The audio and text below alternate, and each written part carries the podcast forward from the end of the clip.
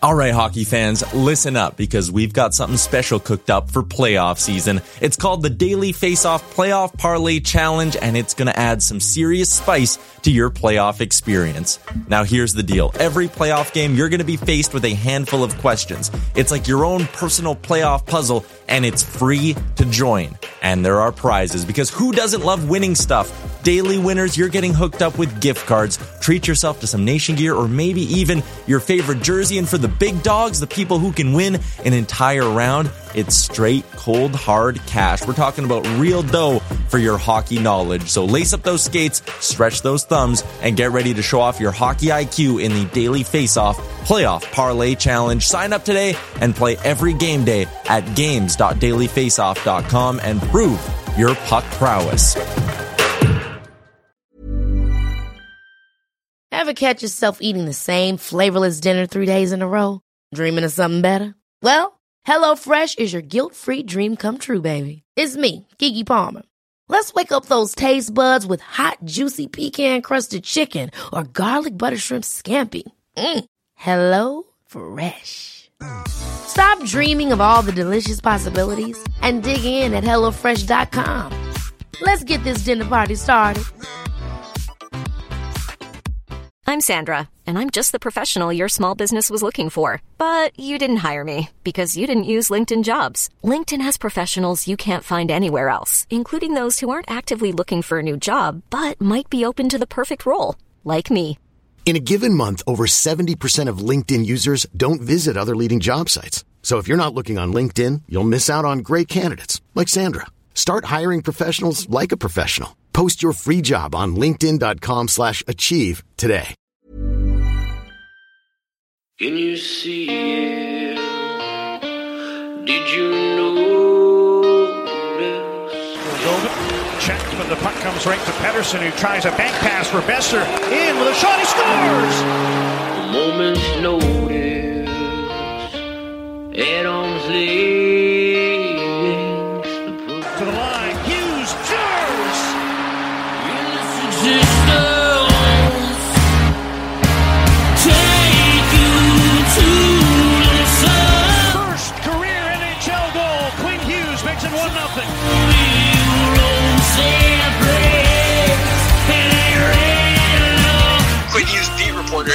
I don't I won't cover the Canucks. I cover Quinn Hughes and what he's doing to the Canucks.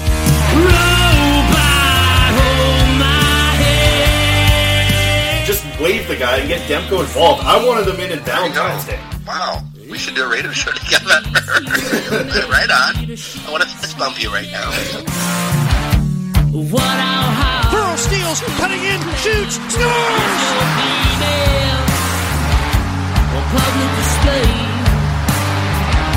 They slayed the dragon! Don't waste all the good stuff on the off air. Let's go.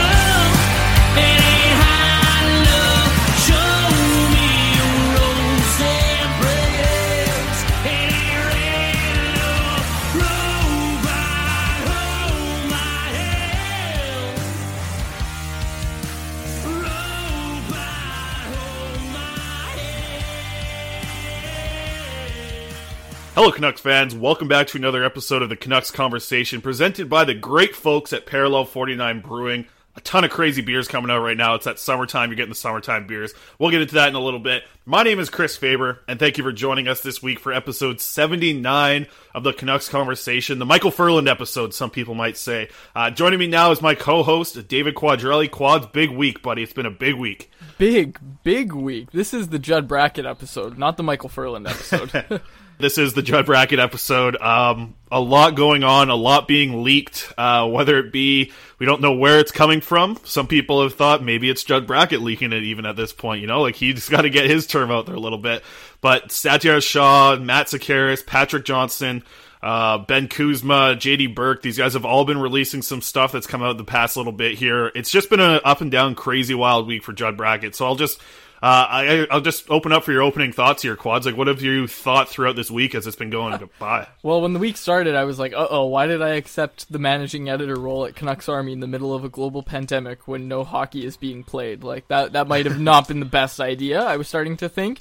And then this happens, and now all of a sudden, I'm planning a content strategy and I'm figuring out, okay, who's writing this, who's writing this, and now we're in a whirlwind, and I couldn't be happier. Like, I'm, I'm enjoying the new role, and it's uh it, it's it's it's crazy that this is all happening this week because like you said there was a little more than just Judd Brackett. Like the the Twitter war just came to an end and I man I just keep thinking to myself like I wish Botch, Botch were here to see this because like Yeah. dude he is built for this. Like oh man we saw the Goldie Wars. That was nothing compared to this. Like oh man, I, I, you know, I, you know, obviously we miss him every day, but just on days like yesterday and today, and really this next like m- couple months or so, this market's gonna really feel the loss of Botch for sure.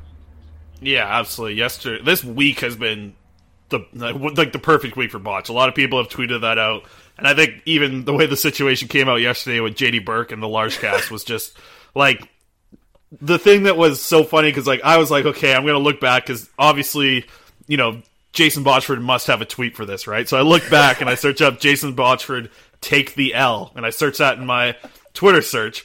And it took me so long to find a tweet because Botch probably said "take the L" like 150 times in a tweet. Like there's 150 different tweets where he's saying "take the L," uh, and that's simply what they weren't doing uh, after JD Burke was proven correct with his sources, uh, proven at least right. Um, so just yeah, it was uh, it was an interesting time, uh, interesting day, and it was a apology day on Twitter. I think is what people are calling it. Yeah, I mean, I like that in the end, everybody's like, everybody was a good sport about it. Like, especially like, uh, uh, what's his name, Gulzar, uh, Golden Boy Gulls or whatever. He, um, yeah, he he was a good sport about it. I like that. He was, uh, because when JD put out that video of the, by the way. Man, I can't say it with a straight face. On that patio that him and Justin have is beautiful. Okay, I commented on the patio. It's awesome. Uh, that that slow pan from Justin and that video with JD with the America bandana on and a cigar and a drink in his hand was like that was so good. Like it was so funny. And like, you know, uh Gulzar pointed out, he's like he's like, okay, that video is like a work of art and he you know, real recognize real. Yeah, it was it was well placed. it was well done. uh, the content the content house over there, uh, as they call it. Uh, some good stuff coming out of them for sure. And uh, yeah, I mean it was it was talked about a lot that obviously the the situation with Judd Brackett was you know it's it's out in the open now and I think that we're almost at the point right now where the the thing that you can assume from hearing all the stuff that's come out is that you know it doesn't sound like Judd Brackett's going to be back with the Vancouver Canucks to be honest. That's what it feels like right now.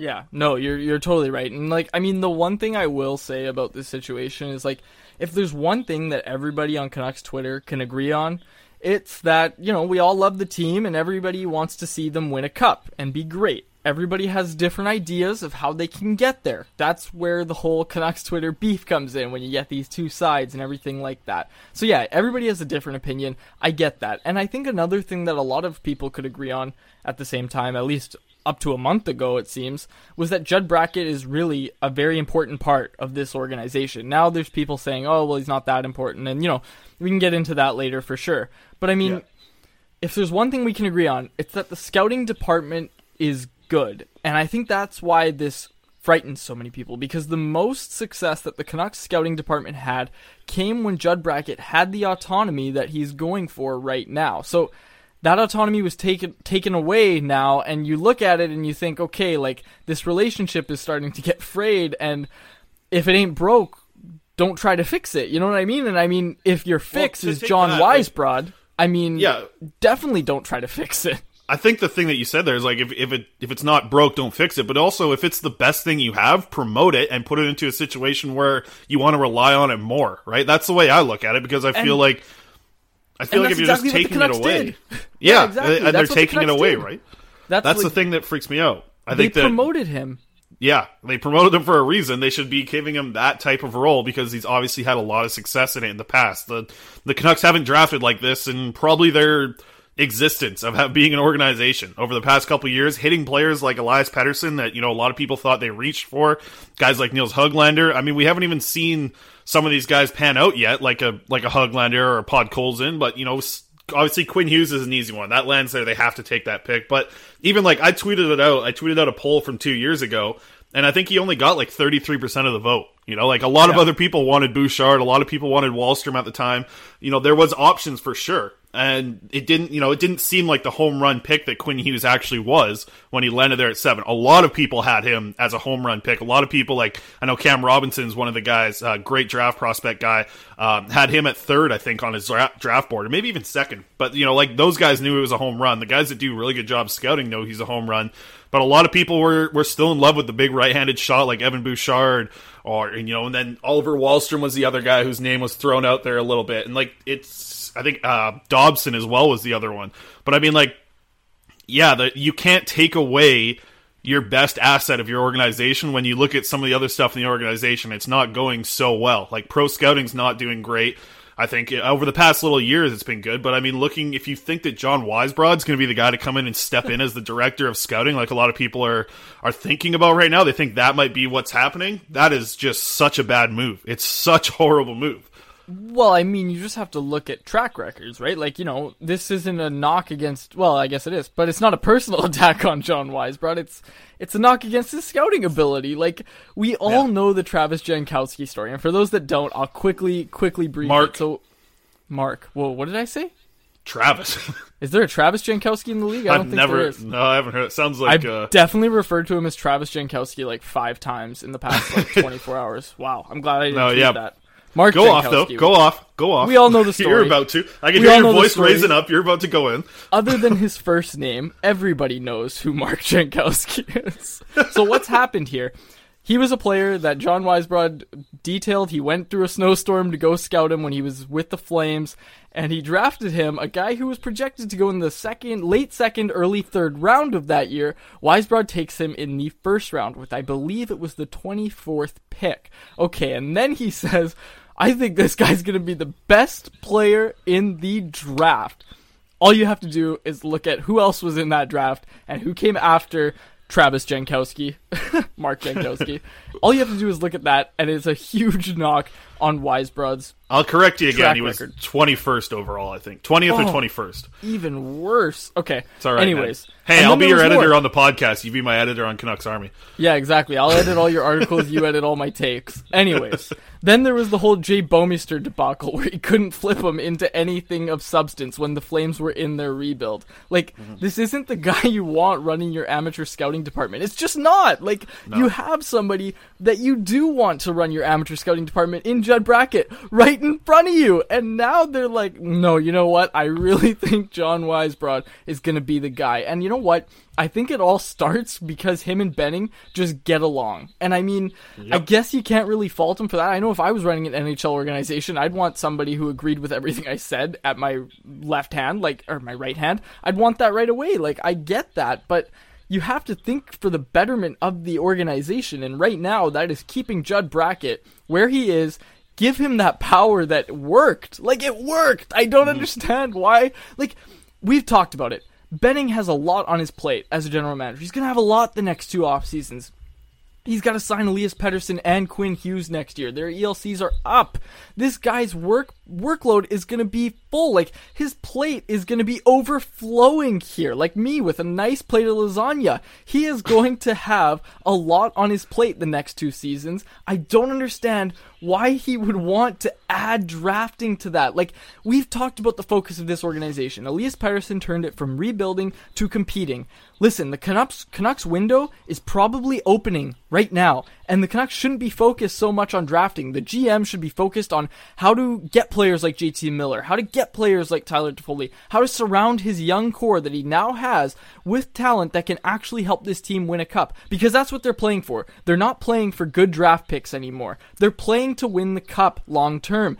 That's what needs to happen here. So I just don't understand why a GM would want more power when it comes to that and more on his plate, more responsibility when he could be focusing on other things. Like I think Jim Benning and the pro scouting department have done an exceptional job in the last two years. Finding JT Miller, finding Josh Leivo, a guy we'll probably talk about later because he's been a topic on my Twitter as of late. I, I'm a Josh Leivo truther. Everybody knows it. So they've done an exceptional job with that. I don't understand why you want to put more on your plate as a general manager when what you have right now is working. You have a guy who can find you talent in the later rounds. He showed it. He got Tyler Madden, Aidan McDonough. The list goes on. Later round picks. I don't understand when now you're trading away your picks, as you should be when you're starting to compete.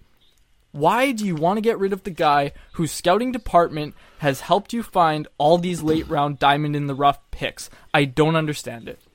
Yeah, and I think the way that he has made those picks has been a little bit different, right? I feel like the players that he's drafted, you see him go after guys from the USHL that might be an overage player. You know, like I think of I think of Jack Rathbone, that's a different pick. I mean, that pick for like Jack Rathbone wasn't supposed to even go in that draft to a lot of people. They get him late. He's going to be a guy who I think is going to be in the conversation for the NHL in the next couple years. Another good example is a guy like Tyler Madden. Who would have thought that he would have, you know, at the small small size that he was, putting up low numbers in the USHL in his final year like he's doing a drafting type that that you know if Judd Brackett is the one behind these picks, which I think he is because he's the guy who made his way up through the Canucks organization, scouting guys from the U.S.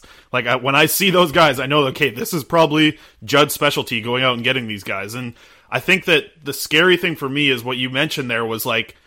Jim likes John because John agrees with Jim, which hurts my head just to say that sentence. But I mean, those guys that are working together in the same organization working together doesn't mean agreeing on everything all the time. I think I, I know this just with you and putting out content, and putting out you know articles and podcasts. Like we don't agree on everything, but I think that that's a good thing because we we can see like, oh hey, I think this is a good idea. Like you'll tell me something and I'll say like, uh, I don't know, that's not a great idea, or I'll give you an article idea and you're like, no, maybe you should do this instead. And I think that's what makes the best product in the end. I know that's to a very small degree of running an NHL team, but you know Ray Ferraro talks about it a lot, and Ray Ferraro isn't a guy who's been in and I'm not going to say I'm not going to bring that back to say Ferraro should be an AGM, even though I still think it's a good idea. Uh, his ideas are great. I think that the way that Ferraro has talked about it, a guy like Mike Gillis has talked about this a lot. You want to have as many different opinions, as many different strong opinions in a room at the same time.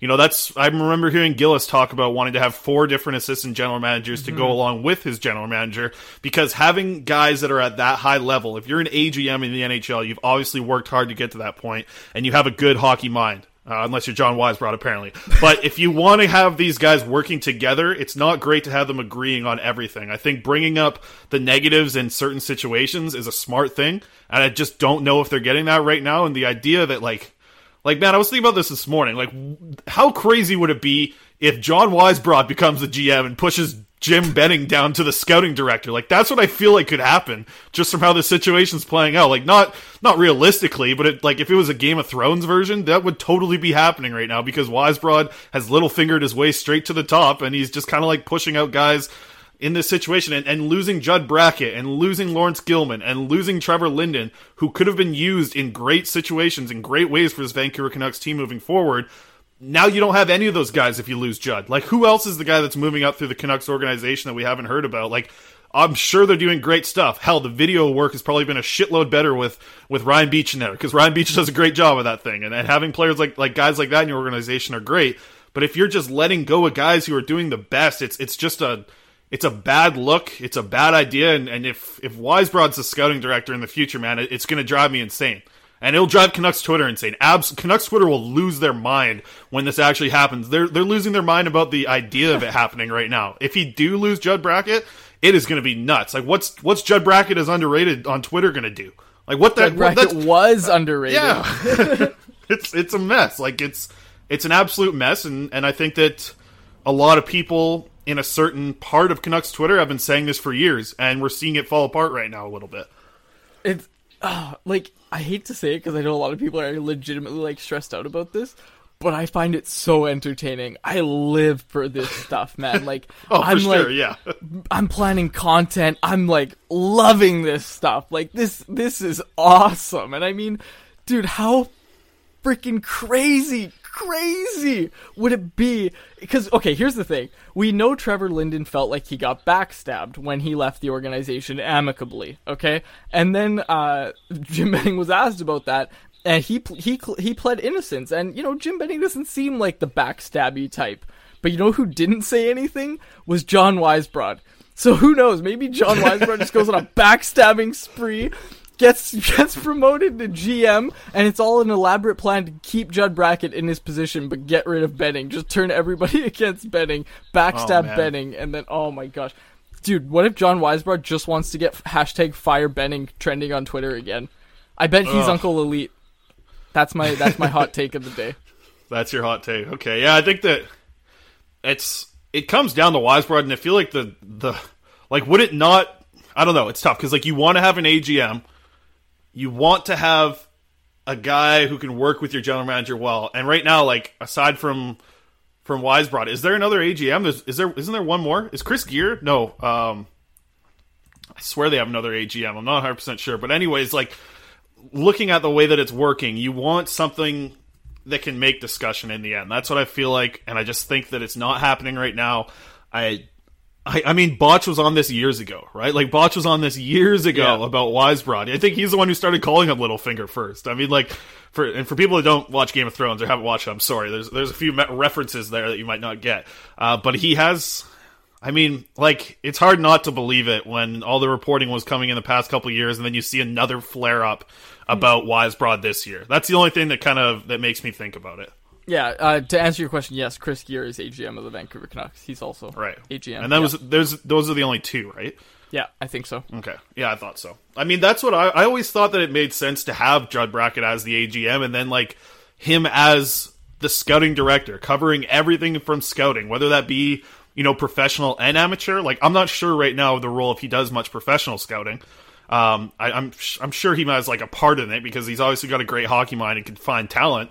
But I, I think that that was probably the situation that I thought I wanted to happen all year long was give Judd the extension, give Judd the AGM role. I think that makes the most sense to me. Chris Gear's the money guy, right? Like you're starting to assemble a team that makes a lot of sense. Like Yeah. you have Chris Gear who does your contracts, deals with the money. You have Judd Brackett who does the scouting, whether it be professional or amateur. He does all that. You have John Weisbrod who agrees with everything Jim Benning says. Like it's it's this freaking you need like it's almost a situation that Gillis talked about of having four GMs and maybe maybe there is another hockey mind that can come join on. And I just think that we've heard it thrown around, and JD Burke had a really good hit this morning again on Friday, saying that you know, like they were asking him, hey, like, would not make sense to have a president who could come out and speak against what people are saying about the organization? And I think that you know now more than ever you need a you need a president. And the hard thing is like they're telling the truth, right? Some of this stuff that's coming out is obviously true.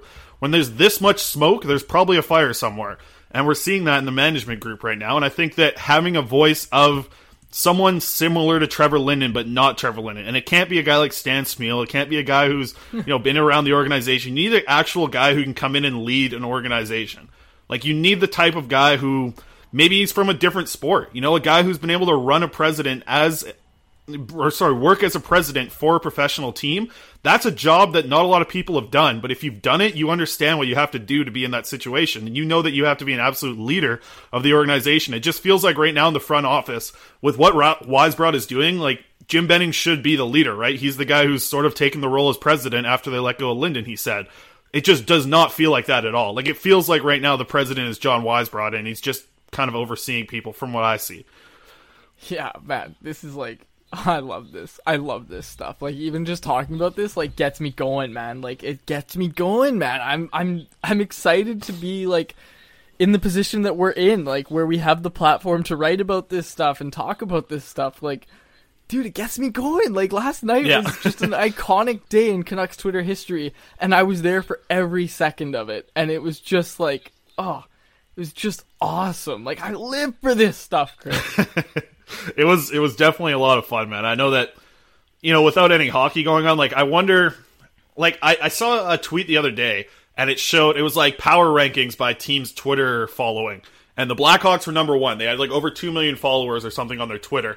And I was like, man, I wonder if Blackhawks uh, Twitter is crazy. So I'm like looking up like Hawks Twitter, Blackhawks Twitter, Chicago hockey. I'm looking up all these hashtags and people tweet it.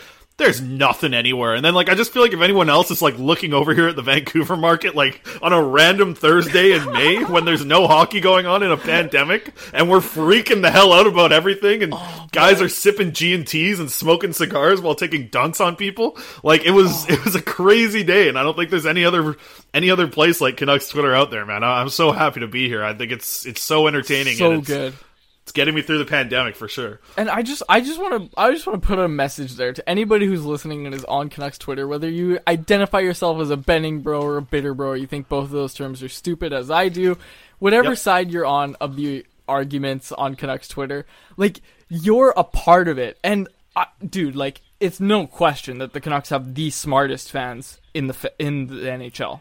Like there's yeah. no question. Like people people always be like, oh well, you know, other organizations think we're so stupid. It's like yeah, because some people burn down the city when we lose a cup. Like yeah, some people are stupid. Sure, I'll give you that one. But when it comes to an understanding of the hockey operations side of the game and all of that stuff, like the salary cap. Like, who else is arguing about the director of amateur scouting? Nobody. Like, it yeah. wouldn't happen anywhere else, but it's happening in Vancouver. And again, that's a testament to like guys like Jason Botchford, who gave fans that inside look and made them a part of it and helped them understand everything that goes on behind the scenes. And now we know all that stuff. And now it's like, that's that's the bar that everybody meets now. Like everybody it feels like mostly everybody has like a decent understanding of analytics and i don't think you can say that about fans in other fan bases. But again like yeah. i will say it again like even the guys who i disagree with on twitter the guys that are repeat offenders of having just horrid takes like i think they're some of the smartest hockey fans in the world like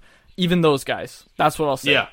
Yeah i think so. And you bring up a really good point about how botch like almost set the standard that we that we as Canuck fans want now, right? Like he set the standard of what reporting should be. We're seeing all a lot of these reporters try and step up to that level. Like seeing what JD Burke did this past week and hearing those radio hits, and and I know like we've talked to him about this. Like I really think Botch would have been like, "Hell yeah, JD, you're doing God's work right now," kind of thing, right? Like, yeah, like we we just know like the relationship that they had.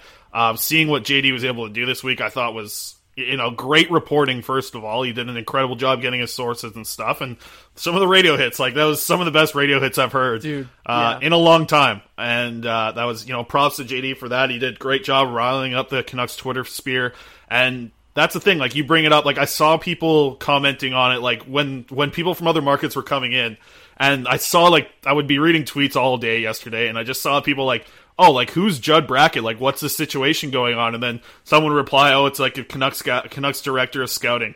And then like the next reply was like, "Oh wow, I'm a I'm a Canadiens fan. I don't even know who our director of scouting is." It's like, yeah, we know. Like Vancouver Canucks are fans are crazy. We we like to investigate into everything, exactly. and I think some of that does come from the mentality that Botch had. You know, like he would investigate the hell out of this situation right now, and I think that I think that the situation that we're left with when he passed away was people now having to step up and like look at the reporting that you know Patrick Johnston did this year when he found out about the the Jacob Markstrom injury. I mean, that's incredible reporting that no one else was digging up.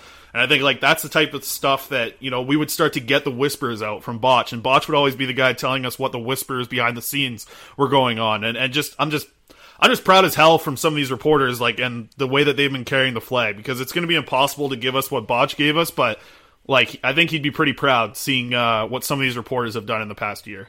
Absolutely. Well, we'll wrap it up there. I think let's uh, let's throw to our ads. Um, got the good folks at Parallel on here, Zephyr and uh, Manscaped, which is the video I'm going to be working on soon. Maybe that'll come out sometime next week. Oh man, uh, people people will enjoy that. I think so. Uh, we'll throw to an ad. We'll see you guys on the other side. We're actually going to talk about some Canucks players, I guess, on the other side. So we'll get, see you guys right then. And I just want to give a quick shout out to the presenting sponsor of the Canucks conversation. That's right, folks. Parallel 49 Beer.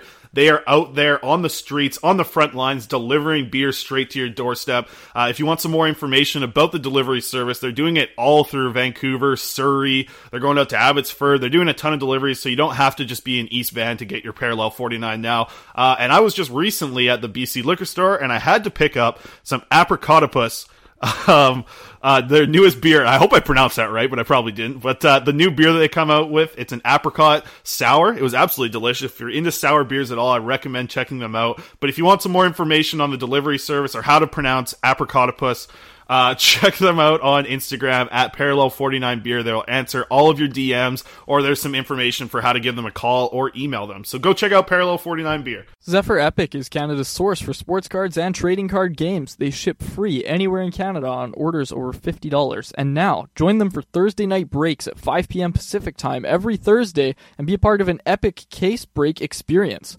Purchase your spot on zephyrepic.com and watch the live stream on twitch.tv slash zephyrepic. And for all you Canucks Conversation podcast listeners, you can save $5 off your purchase with the code Canucks Convo. Some restrictions apply. Follow them on social media to be part of monthly contests and ticket giveaways. Search Z E P H Y R Epic on Instagram, Facebook, and Twitter. Fellas, Manscaped is here to make sure your balls are smooth while you or your partner are playing with them. Manscaped promotes clean hygiene when it comes to shaving your balls thanks to their Lawnmower 3.0 with cutting edge ceramic blades to prevent manscaping accidents. Millions of balls are about to be nick free thanks to Manscaped's advanced skin safe technology. The Perfect Package 3.0 kit comes with the new and improved Lawnmower 3.0 waterproof cordless body trimmer and a ton of other liquid formulations to round out your manscaping routine. You'll also find the Manscaped Crop Preserver, an anti chafing ball deodorant and moisturizer. Yes, you heard that right. Get 20% off and free shipping with promo code CanucksConvo at manscaped.com. That's 20% off with free shipping at manscaped.com with promo code CanucksConvo. Make playing with your balls the best part of your day. Thanks, Manscaped. And a big shout out to our three sponsors. Obviously, the presenting one with Parallel. Go out and try some of their new beers. Zephyr still got a bunch of deals on hockey cards, and uh, that promo code Canucks Convo on Manscaped. Uh, check that out. Your balls will thank you. I think that's their saying actually too, isn't it? It is, yeah. Okay, if not, it's if not, it should be. Uh, but uh, we have a lot. We talked about a lot of stuff in the uh, in the first segment there about Judd Brackett and that situation. I think that's going to be an ongoing conversation over the next couple of weeks. And you know, the fun thing that we do on this show is actually talk about Vancouver Canucks and the players that are actually playing the game. Uh, there's been a little bit of conversation over the past little bit, and I know that you want to air some stuff out, Quads, because uh, Rick Dhaliwal was the one who put out uh, his article talking a little bit about Tryamkin, and that conversation just won't die. And I know that's one that you want to die, Quads, because you're so tired about talking about Tryamkin, um, the tall, tall defenseman playing over in the KHL. Not really a lot of progression. I've seen a decent amount of his games this year. I'm not going to say I saw every game, but I saw close to 10 of his games. He looked like he was not even really playing in a top four for sure. It looked like he was playing in a bottom pairing, playing 11 minutes a game, and not being very impactful at the KHL level. But people believe that he could come over to North America and be an impact top four player for the Vancouver Canucks. Your thoughts, Quads? Well, what are they basing this on? They're basing this on watching him playing in 2016, which was like the worst year for the Canucks. It's when they drafted Elias Pettersson because they were so bad. This was the season that people are basing this off of. He was an okay defenseman who showed a lot of upside on a very bad Vancouver Canucks team. Then he jumped ship and went away when the Canucks were trying to develop him. He admitted himself that if he had stayed, he would have been better off because the Canucks wanted to develop the parts of his game that are weak. But now he's 25, going to be 26 when the season starts, and those skills are still weak. And they have a guy knocking on the door in Brogan Rafferty in the minors who wants a shot. And I just, man, like, I don't want this guy against the cap hit. And that's the problem. Like, Rick Dhaliwal put out today, as you mentioned, uh, thing about Jack Rathbone, Judd Brackett, and uh, Nikita Tryamkin. And his thought on Tryamkin was the Canucks are holding off because they don't know the salary cap yet, uh, yada, yada, yada. That's why the Canucks are holding off. And he said, but it doesn't have to be a big long term deal, likely one year in the two to three million range. Are you kidding me? Not Rick Dhaliwal, are you kidding me? Are you kidding me? People think this is actually a good idea? Signing this guy to a two to three million dollar deal? People I trust that watch him extensively, again, like the JD Burkes of the world, they say he's not even worth 200,000 in the NHL locker room. like this guy sh- has no place on the Vancouver Canucks. If he's going to play a depth role, you take that in heartbeat. I've said it before, I'll say it again. That's my take. If he's willing to go to Utica and you can call this guy up in the event of injury, you're silly if you don't do that. You're absolutely silly. I'd say he's about at Ashton Sautner's level of play. So as a depth option, for sure you take the six foot seven guy who can skate pretty well for his size. The problem with Tryamkin isn't how well he can skate. It's his positional play in the offensive zone and the defensive zone. He pinches when he shouldn't, and he is always lost in the defensive zone. Like, if you want a comparable, just look at Erik Gudbranson, but imagine that just a little bit worse. You want Erik Gudbranson on this team's third pair? No, you don't. So why do you want Nikita Tryamkin? You haven't watched this guy play, admit it, since 2016-17, and he hasn't improved since then. That was when the Canucks were at their very worst. Erik Gudbranson was in the top four of that team, Chris. and now people are like calling for this guy to come back and be the team's saving grace. I do not get it, especially at that cap hit when you have a guy like Josh Leivo who's a good middle six winger and can improve your team. He's better than Michael Ferland. He's better than Brandon Sutter. He's better than Antoine Roussel. And people are like, no, for Leivo's got to go. And I get it. I get that the Canucks have depth in the forward positions. But when we look at weaknesses of this team, it's the blue line and it's the bottom six. The bottom six needs to be restructured a bit. Josh Leivo helps with that. It doesn't even have to be Josh Leivo, though. Forget Josh Leivo for a second. If you're gonna fork out three million dollars, it should not be on Tryamkin. It should be going toward Jacob Markstrom, Tyler Toffoli, these guys that you have to get signed to make your team successful. Like they should. How about defensemen? Be... How about Troy Stecher and Chris Tanev? Exactly, exactly. There's problems on the D that already need to be fixed. Like Tryamkin is not the solution here. And I've seen people say, oh, well, they can just let Stecher and Tanev walk and bring Tryamkin in. It's like, no, that Oh, can't happen. Like, we are screwed if that happens. Like, the Canucks are going to be in big, big trouble if they lose Tanev and Stecher and their replacement, their sh- knight in shining armor, to come save the day is Nikita Tryamkin. It is so bad. Like, Oh man, I'm I'm fired up right now though with the past like 24 hours on Twitter, man. Like I put out that tweet about Tryamkin and Leivo and the 3 million whatever, intentionally trying to stir the pot and it worked. And I got into some really good debates with people. Like uh, I don't know his name. He, his his name on Twitter is just like a fist bump emoji. We had a great back and forth in DMs, but uh, it was dude, like I I said it like 5 times on this episode. Like dude, I haven't been this involved with the Canucks in like a while, like actually like this involved on Canucks Twitter and dude like I live for this shit man like I love this I love this Yeah. Counterpoint though, quads. He is tall. he is tall you got me there Chris he is Yeah, tall most definitely is tall. I think that we've talked about this at length, and the best situation for him to win everybody over is to go to Utica and be effective in Utica, work his way to the NHL. His But at three point of view, hell no. His point of view is not the same as that, you know? And that's the way that you can win over guys like you who have been against him for a long time at coming over at the million dollars or no, that he wants. And the situation that he wants is not going to happen, right? But the way that he can win over a guy like you who's been anti Tryamkin for a while is that perfect situation, right? And that works for you, right? Like that, we've talked about this in the past. That would work for a guy who is uh, you know anti Tryamkin, which a lot of people aren't. I agree. I know what you're saying. Like a lot of people on Twitter want him to come here. A lot of people want to see him succeed. A lot of people think he will succeed. Okay, well, Harman Dayal has an article coming out pretty soon about that, right? Like, I, I don't know. I think he's tweeted about it. If he hasn't, I'm sorry, but it, he's got a, he's got a Tryamkin article coming out, and uh, some of the video that he's included is stuff that you know is ridiculous. It's horrible to watch, and I know that other people have watched a lot of them too. You know, like Cam Robinson's a guy we brought up in this episode earlier. He's watched a lot of Tryamkin. Talk to these guys about Tryamkin. Talk to the people that have actually watched him play this year. He's he's not effective at the KHL level. Maybe he would be better in a smaller rink because of how tall he is. And I think that looking at what's coming out with Tryamkin here, there's not a lot of upside coming over with Tryamkin. He hasn't improved in the areas where he needed to at the NHL level. You're right, he can skate, but like you see Tyler Myers sometimes when the puck's in front of the net and like he just not he doesn't have that quick stick to get it out like a Troy Stecher does or a Quinn Hughes does. Like Tyler Myers almost struggles when the puck's at his feet because it's so far away from his head. Like it's the same situation with Nikita Tryamkin, but it's almost every time the puck is in the defensive zone. Like from the games that I've seen from him, like oh, man, I've watched a lot of Olli Juolevi this year. Okay, and like there's a time where Olli Juolevi makes great passes, makes great outlet passes. There's times where Olli Juolevi fumbles the puck in the zone when he's trying to clear it. When he's trying to get a pass out, he flubs a lot of them.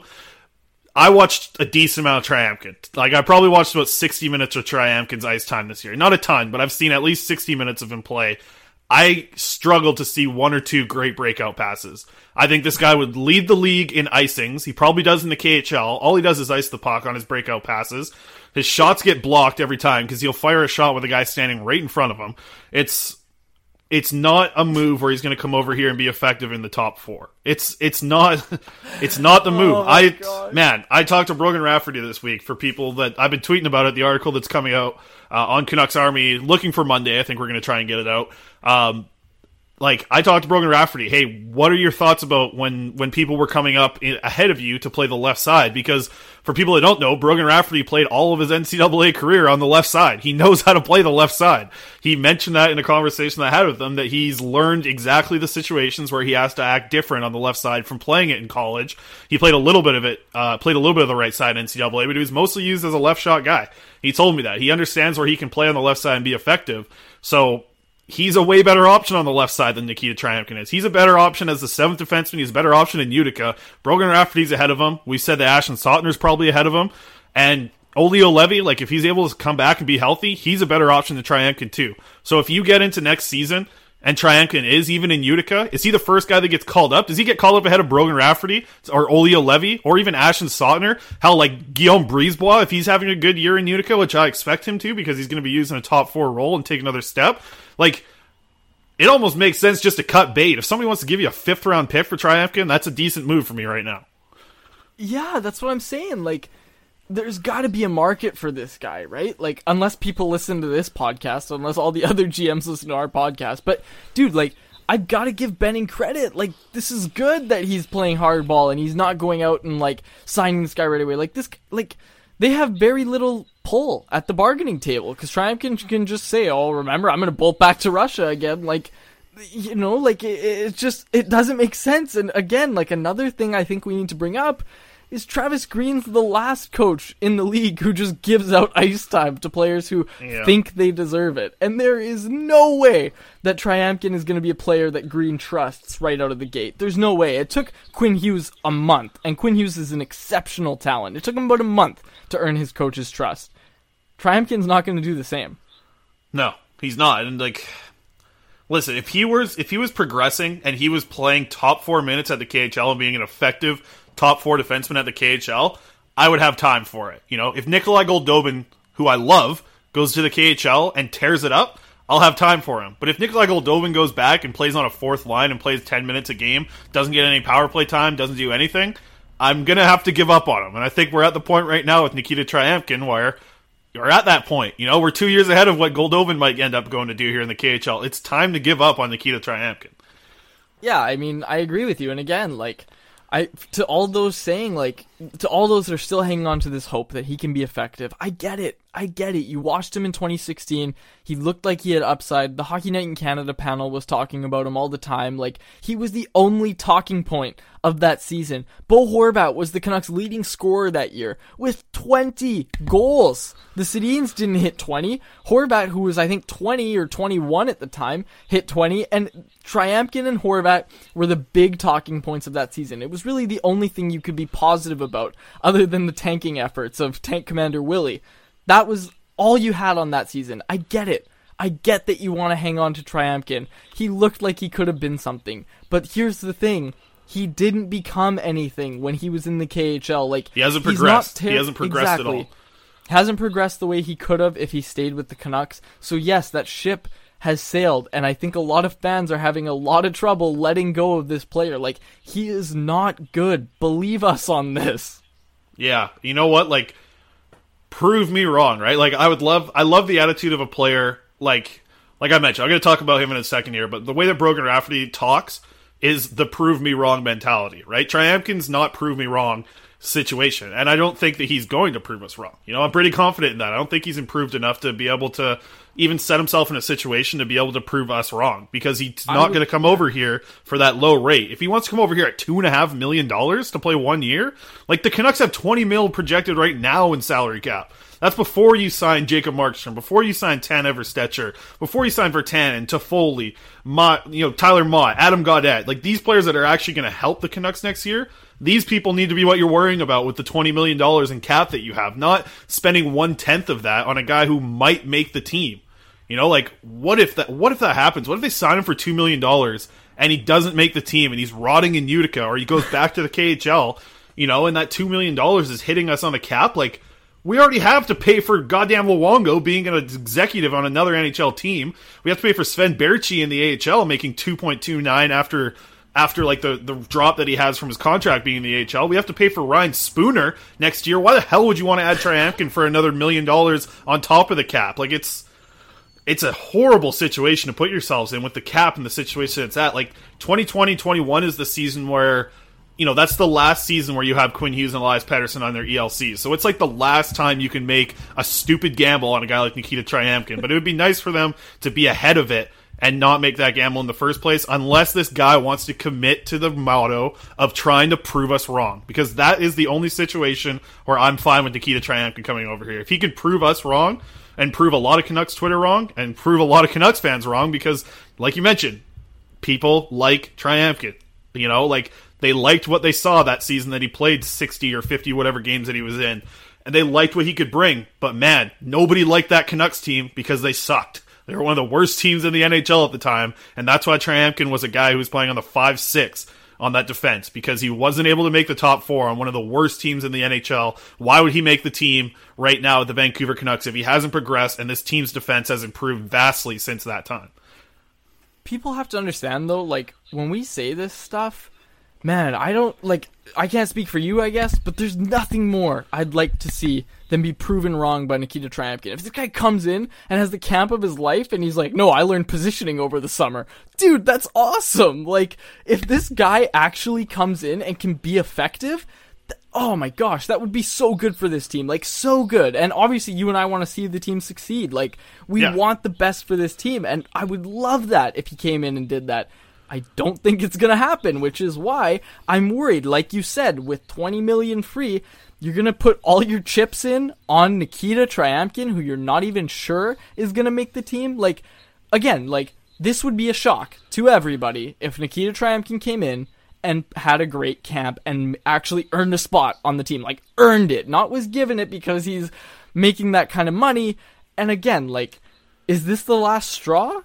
Like that that's got to be close to the last straw for Aquilini Yeah, oh, for sure. to Benning, right? Yeah. Like, I mean, Oh yeah, if yeah, you yeah. I mean, if you give two and a half million to a player and then you bury him in the minors, like before the inks even finish drying on the contract, like that's got to be toward the last straw, right? he won't. Which is he won't go to the minors though. That's the thing. He won't go to the minors. yeah, exactly. There's that too. But again, like that's got to be close to the last straw, right? Like Aquilini was pissed when Gagner got buried in the AHL because it's just money on his books, right? Like he's Yep. got to cut the checks here. So, I mean, it's got to be toward the last straw, right? Again, which is why I think that pl- that has to play in to Benning's decision to not rush to sign this guy, which I get. And again, a thing we have to keep in mind is in July, that's when Nikita Tryamkin can start deciding if he wants to go back to Russia or not. And I mean, man, I I don't know what's going to happen here, but again, like I don't think the Canucks would be wise to give 2 million dollars to this guy and I just I don't know and like it's weird cuz Benning's playing hardball, but when I hear him talk about him like it's it's the same old stuff. It's he's big and he can skate. Yeah, but you know he you know he has deficiencies in his game, Jim. You know it. Like I know Jim knows it. And I just need him to admit it on air. Like that's all we need to hear. Because Yeah. I'm worried. I'm I'm a little worried that they're gonna overpay for this guy. I am. Can I talk about Rafferty? Of course. Okay, because I'd rather talk about a defenseman who is going to make the Canucks next year. Uh, and the the article that I wrote, uh, I've been working on it for Canucks. I've been working on it for a long time, and I got to speak to Brogan Rafferty earlier this week, uh, and he's the guy that we should be talking 15 minutes about in our second segment, not Nikita Tryamkin, because Brogan Rafferty, I think, is going to make this team next year. I think there's going to be a spot for him when one of it opens up because. Like we mentioned with the cap and Tryamkin, with twenty million dollars in cap and Markstrom on the books for it, and I think a lot of people are starting to lean to the point of Toffoli is going to be signed now. Like I think if you were to say out of Chris Tanev, Troy Stecher, and Tyler Toffoli, a lot of people probably want Toffoli the most, right? Mm-hmm. Yeah. I'm yeah, with you I think that. from that group, and I think from that opens up the path for Brogan Rafferty to be the third pairing guy next year. Um, so yeah, I spoke to him, and I just hearing the confidence from this kid. It's something that we talked about when we had him on the show. I mean, the thing that you and I always joke about is like Brogan Rafferty was so confident, like he even his Bachelor takes were hot. Like his his takes about the Bachelor were incredibly well thought out. He was confident in his opinions. Uh, I think he even said that he wasn't allowed to compete in the Utica like Bachelor draft because his like his his takes were like too well informed or something. Yeah, because Uh, his fiance has all the spoiler accounts and tells Yeah. him all the spoilers. so he was like, and I got to talk to him, man, and, and just some of the quotes that come out, like came out of here. I could have, I could have used every single quote that he said probably in this article, but I, I have them here in front of me. I have 619 words that I'm going to include in this article that are strictly quotes from him. Uh, but one of them stuck out because a lot of them, a lot of people that think about Brogan Rafferty think about the stats, right? They look at his stats and they say, okay, he can he can produce. He can produce offensively, obviously at the AHL level. He was the third highest scoring uh, defenseman, one of the top rookie scorers in the AHL. He's an AHL All Star. He can he can play, but a lot of people are going to say like his defensive side is the thing that gets needs to get worked on, right? Like Cory said that on this show in the past, and I've gone back and watched tape now, and like I've said it about him in the past. I said maybe there's parts of his defensive game that he needs to round up. But from just strictly focusing on him on the tape that I've been watching over the past two weeks here, like he is he is incredibly smart on how he defends. It's something that that I fell in love with when watching Victor Soderstrom uh, in the SHL level a couple years ago before he got drafted. Like his head is constantly surveying the ice around him. He knows where his man is at all times.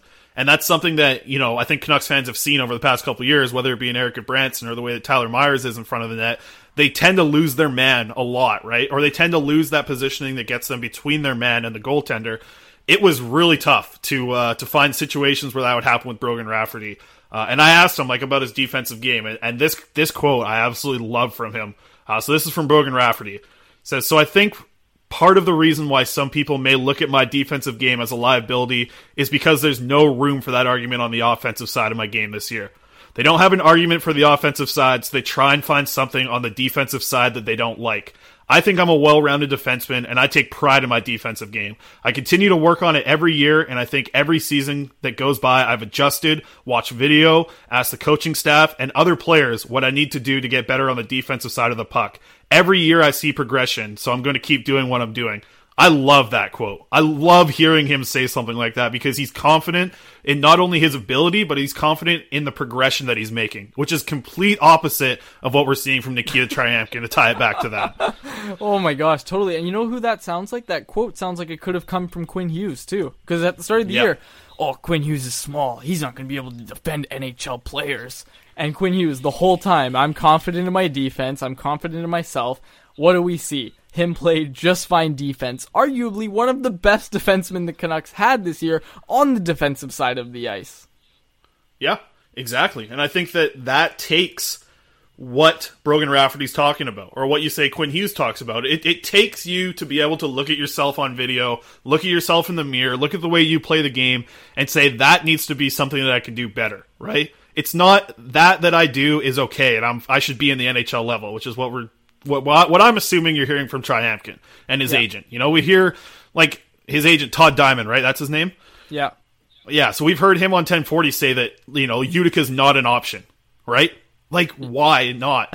why not? Like, we just saw what Rafferty did this year, and Rafferty oh, has won Canucks fans over to say that he deserves a spot on the Vancouver Canucks next year. That door is wide open for Triumph to do. He's just not going to do it. That's why I think that this argument about him coming to the Canucks is is pointless. Oscar, Fan- Oscar Fantenberg's a better defenseman. Jordie Benn's a better defenseman. Brogan Rafferty's a better defenseman. Ashton Sautner's a better defenseman. And a healthy Olli Juolevi is a better defenseman. So if he's not in the top 10 of the depth charts for the Vancouver Canucks, Triumph's not coming over here to play hockey for the Vancouver Canucks. Yeah, not a chance. And you know, we talk about having a big camp and that should be enough to make the team and like oh, Tryamkin can win everybody over, but dude, like Brogan Rafferty's campaign to start winning fans over started at training camp and preseason. Like he was one of the last cuts because of how well he played. Like Brogan Rafferty looked right at home t- this year in preseason, like against Oh, yeah. NHL competition for the most part.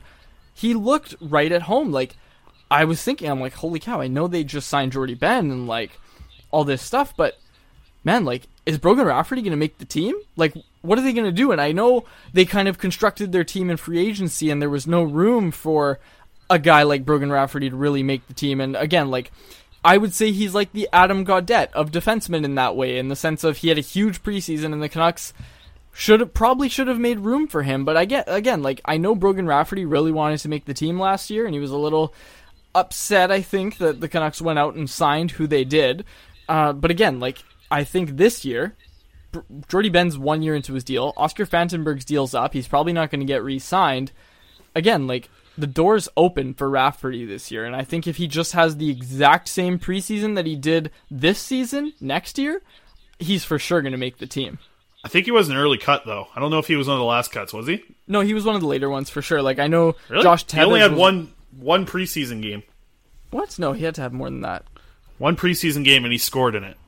Uh, is what I got up. here in front of me. No, he played But uh, but I, I thought so too. Maybe they have maybe they don't count the split squad games, but I'm seeing like four from Gaudette. I'm only seeing one for Rafferty, but I, he scored in it. You know, like this year, and that's something that I'll get into in the article a little bit more. But he says it's a failure if he doesn't make the team this year, and it's not a failure on anybody except for him. And I loved hearing him say that because he's ready to be accountable for it. You know, like he like he is the perfect type of player that you want to play in that role. He's won Canucks fans over already, and I think that Canucks fans will start to fall in love with him, similar to how they have with Troy Stecher, because I think that this type of guy is exactly the type of player that the Canucks have been drafting over the past couple of years, who eat, breathe, and eat, breathe, and sleep thinking about hockey because. This is the type of guy that you want in your locker room to push you into a winning mentality. And I think that that's the guy that we want. He's also, you know, like just a great human as well. I think from talking to him and stuff, and you know, I, I think that he's got his mind on straight, especially with all this crap, which you know we'll get into after Cory's hit uh, about Brendan Leipsic as well. We're going to talk a little bit about that, but I think just hearing the way that Brogan Rafferty speaks, and you know, we, we talked a little bit about his personal life before we actually started going to air. Um, you know, and his fiance was in the car with him for the full interview as well, and it, it was just cool talking to those two guys, uh, those two folks, uh, as we were moving uh, through the interview. And I just think that yeah, like he's the type of player you want in your organization, whether it be on the ice and off the ice. Uh, and there's a ton of great quotes. I'm going to have a, a big article coming up on Canucks Army, so hopefully you guys check that out. Uh, and it's been a big week for you as the editor too. You've had uh, you've had some fun. I know you mentioned it earlier in the episode. Uh, I got to start screenshotting these Snapchats that you send me though, because like I don't know anybody that takes so many selfies with that close to their face as you do, quads. And they're always you like stress the hell out. So the Yeah, pictures are absolutely hilarious. Yeah, I think Oh, if there's ever like a, a 55 image leak that's going to ruin your career, it's going to be from me, and it's going to be me sending all little selfies of you because some of these pictures, I I tell you, like I need to start screenshotting these because they're Yeah, the captions hilarious. are like, Chris, I'm so stressed out. I'm writing an article right now why I'm stepping down as managing editor of Canucks Army two days after I took the job. yeah, absolutely. Oh, man. Yeah, I don't know. We'll uh we'll get into some some other stuff on the other side. Uh, unless there's anything else you wanted to add on Rafferty or anything on Triumph, you want to close out with? Well, they're just polar opposites, and I think it's pretty clear which one is the positive end of that spectrum. Yeah. Yeah, I completely agree. I think in the end, like, if you go into it as a guy who's not played in a ton of NHL games, like, you know, Tryamkin's had the one three quarter season, uh, Rafferty's played a couple games in the NHL. Both of those type of players are in the spot where you have to prove us wrong. Prove us wrong that you are an NHL player because you obviously weren't there last year. You weren't there the year before. You know, you guys are at similar ages. Uh, Brogan Rafferty's younger, by the way. But like these guys need to come in and prove the NHL wrong that they should be there, right? That's what they have to do. They don't have a spot earned. Brogan Rafferty doesn't have a deserved spot on the Vancouver Canucks right now. Like he doesn't, unfortunately. He's had an incredible season in Utica. But you know what? There's players that have played in the NHL for years, like Chris Tanev, Troy Stecher, Tyler Myers, Oscar Fantenberg, and Jordie Benn, that probably have more of a right to the Vancouver Canucks roster than a guy like Brogan Rafferty does right now. It's it hurts to say, but it's probably the truth. You know, like Brogan Rafferty needs to come out and earn that spot, and I think the quotes that you're going to see in this article are going to show that because I think he is going to go do it, and uh, I expect him to be on this Canucks roster next year. When I don't think we'll be talking about Tryamkin though. Oh, can't wait for that day. But exactly, like I think Tryamkin would be the first to tell you what you just said. Or Tryamkin, holy cow, Rafferty would be the first to tell you what you just said about having to earn a spot. Like he wants this, and I, like I said, I think he's gonna go get it. Yeah. Um, we're gonna throw to our run the bus segment here uh, with Cory Hergott. It's uh, it's gonna be a little bit of a different one. Uh, Cory obviously had you know, and people know this. It's it's out in the open. Cory has a good relationship with the MacEwen family. Uh, it started with Cory coming in and covering the Comets the same year that Zach made his debut with the Comets. Uh, he's given him the big the big fella as his nickname. Cory's got to attend Zach's first NHL game with the MacEwen family. Um, it, it's it's going to be difficult because uh, for those who don't know, I'm, I'm, sure a lot of Canucks fans know this. Craig MacEwen, uh, father of Zach, passed away earlier this week uh, after suffering a stroke. Um, it's it's going to be a tough conversation to have, but I think the perfect person to have this with is Cory, and I think the way that Cory talked about it this week with me was uh, you know, he's he's been in conversation with the MacEwen family, and he said that you know anything they would have wanted in the end, they wanted him to celebrate the life that Craig had more than anything. Uh, Craig obviously was a huge impact on Zach MacEwen, who's made it to the NHL, and that's every parent's dream, right? Is to see their kid play in the NHL.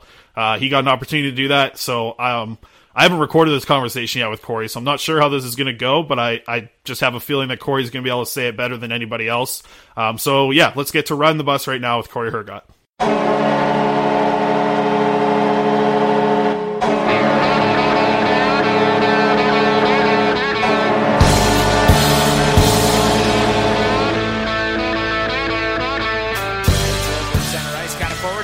MacEwen into the goal and he scores! What a play by Zach MacEwen who draws the Comets to within one. A little shimmy shake.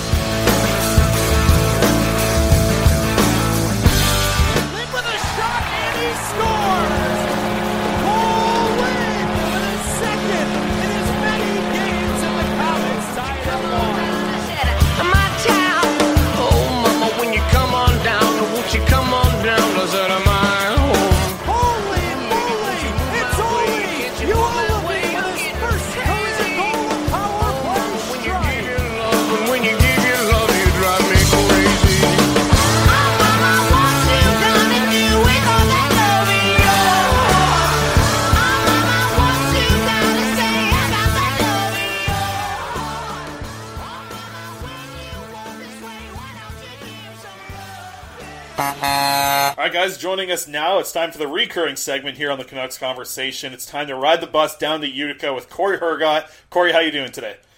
I'm doing okay today, Chris. How are you doing? I'm doing pretty good. Uh, it's it's been a busy week, and we're going to get into some things uh, later on this conversation. But I want to start with something that I have been working on all week, and we've been talking about for the last uh, ten minutes before we started recording, and thought we should probably get some of this on there. Um, I want to talk about Brogan Rafferty a little bit. Uh, I got the big article coming out this week, uh, looking like Monday it's going to drop, and something that I wanted to start with you, and I want to get your opinion on it, was I guess the only knock that we can really have on a guy like Brogan Rafferty is the defensive game. And something that I had in the conversation was just hearing the confidence in him. Um, so, what would you say to people that look at him as just an offensive defenseman from seeing him play all year long? Well, I, I think his offense. I've been saying this all year. His offensive instincts are uh, they're right up there. They're very, very good. Uh, so there's uh, there's not a really a whole lot you can say negatively about that side of his game. Um, the defensive side of his game, um, I've said it uh, all season long. Uh, he, he took uh, great steps forward at the start of the year. We were seeing kind of unforced turnovers in his own end. Uh, you know, when he was maybe pressured a little bit more than uh, than he was prepared for, we we we would see those uh, those turnovers, and uh, those were the that was a side of his game that that I wanted to see improvement from, and uh, through the course of the year, we did see uh, great improvement in that. By the end of the season, or by the time the season was. Uh, Postponed, canceled. I guess we'll find out Monday. They're going to probably tell us it's canceled, uh, which is expected. Uh, but by the time the season wrapped up, those uh, those those sorts of errors were fewer and further between. So I think it's uh, you know he's one of those guys that uh, does what he has to do to improve his game, and uh, and we've seen that from him, and that's that's a player that I'm really looking forward to seeing taking a step forward next year. I do expect to see him pushing for a job out, uh, with the big club out of camp. Yeah, I wouldn't be surprised either. And you know, we we both got to see him at training camp. He looked impressive, like he was playing alongside. Uh, like I remember seeing him with Brisebois a little bit. I remember seeing him with Edler at certain parts of the practice as well. So I think that having that initial step, and that's something he talked about, was he wanted to, you know, gain, I guess, gain the attention of Canucks management. And like I, I mentioned to him, like I had to laugh when I was talking about it with the conversation. I'm like, oh, you did that for sure. So I think that you know, coming into camp this year, the thing that I loved, and I asked him about coming into camp, and he said, you know, the quote was that like it's his goal to show up and work hard, make that team, and it's a disappointment to him if he doesn't make that team this year. And I'm wondering, like, you know, with a guy like Brogan Rafferty, did he do enough last year to secure a spot, or do you think there still needs to be a little bit more out of him from a training camp and a preseason? Well, I think I think Brogan's um, kind of surefire spot on the team uh, out of on the big club out of camp this year is going to depend a little bit on what happens as far as roster moves. Uh, do we see Chris Tanev back? Do we see Troy Stecher back? Is uh, Tryamkin going to be brought in?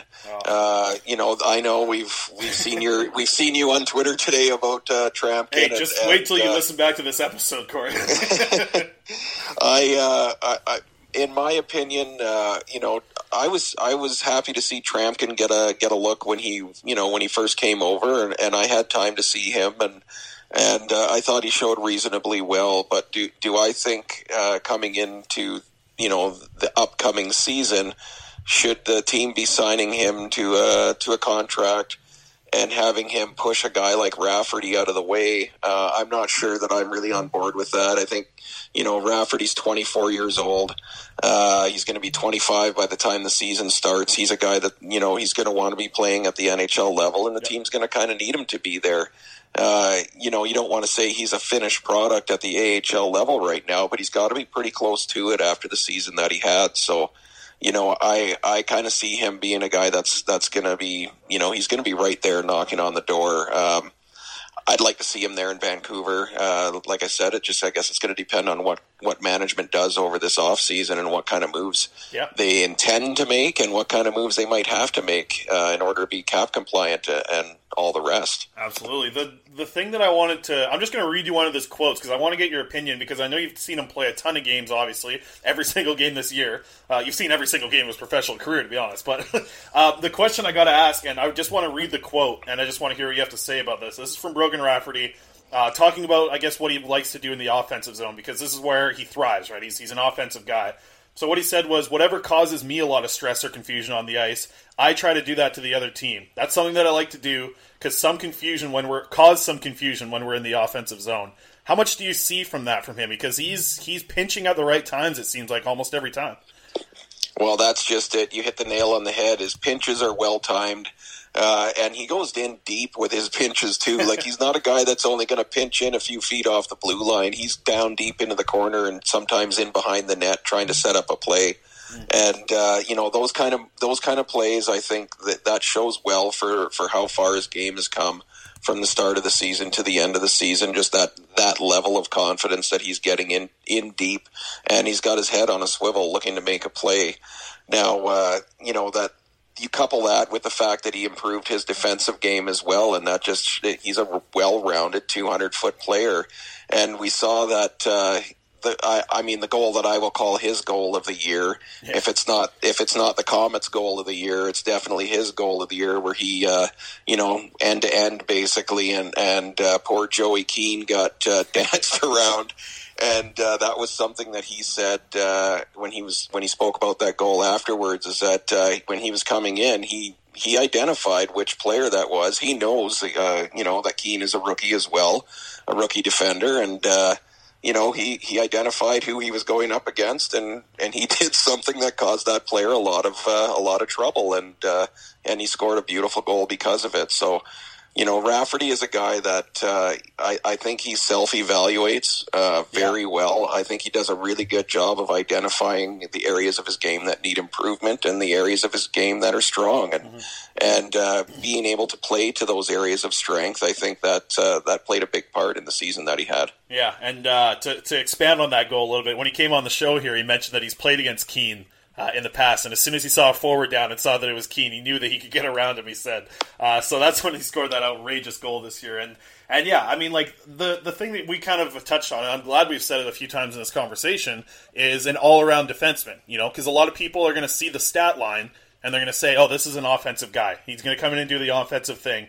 But you know, Cory, that if you want to make that jump from the AHL to the NHL, you have to be well rounded. You have to be well rounded enough in every position. Like guys that are great defensively, like a Jalen Chatfield, he's got to do something in his game that's going to get him to the NHL level. It's kind of the same thing with Brogan Rafferty. It's like, yeah, he can bring that offense to the game, but he needs to be well rounded enough in the defensive to get it there. And I'm wondering, what do you think from that part of his well rounded game might be the weak point when you want to jump to the NHL? Something that he wants to work on, I guess. I think just overall defensive awareness in his own end, and I, and I mean we're nitpicking here. Yeah. Like I, I, I'm not saying this is a glaring weakness in his game, uh, but Rafferty wasn't really um, given a ton of time on the penalty kill this year in Utica. He saw some spot duty. Uh, you know, throughout the season, he started to get a little bit more penalty killing time towards the end of the year uh, when guys like Brisebois were were called up. Um, and when Chatfield was called up, then he started to get a little bit of time on the penalty kill. But I think that's just, uh, and again, we're nitpicking here. I'm not, I, I'm not saying it's a, you know, a, a big flaw in his game, but ju- just his overall defensive awareness in his own end, just having his head on on a bit of a swivel and just being a little bit, uh, a little bit sharper with where everybody else is. But I think that's just part of. Uh, again, you know, at the start of the year, it was at one level, and by the end of the year, it was it had taken great steps, and and I expect the same sort of a progression from him when he gets to the NHL level. You know, guys are going to have a little bit of a, a, a adapt uh, a period of of adapting to the game uh, uh, to the next level, and I think. You know, Brogan showed pretty well in his two NHL games so far. And uh, I think that, uh, you know, he'll probably be a little bit of time before he's looking like Brogan Rafferty at the AHL level, at the NHL level. But I think he'll get there. I think I, I'm not saying he's going to be a guy that's going to be piling up 40 or 50 points a year uh, at the NHL level. But I do think he can be a guy that could probably hit that 30, 35 point mark once he's up to speed. And I think that's a pretty, a pretty important player to have in the lineup. Yeah, absolutely. I asked him what he thought his best skill was, and it was passing. He said he likes to be able to look at the ice. He's a general when he's out there. And I mean, we talked about the pinches a little bit in the offensive zone, and you know, creating animosity with the defense. I mean, that's that's Brogan Rafferty's game right there, pretty much. And he's the one who says it. Like he knows it. He understands what he can do to make that happen.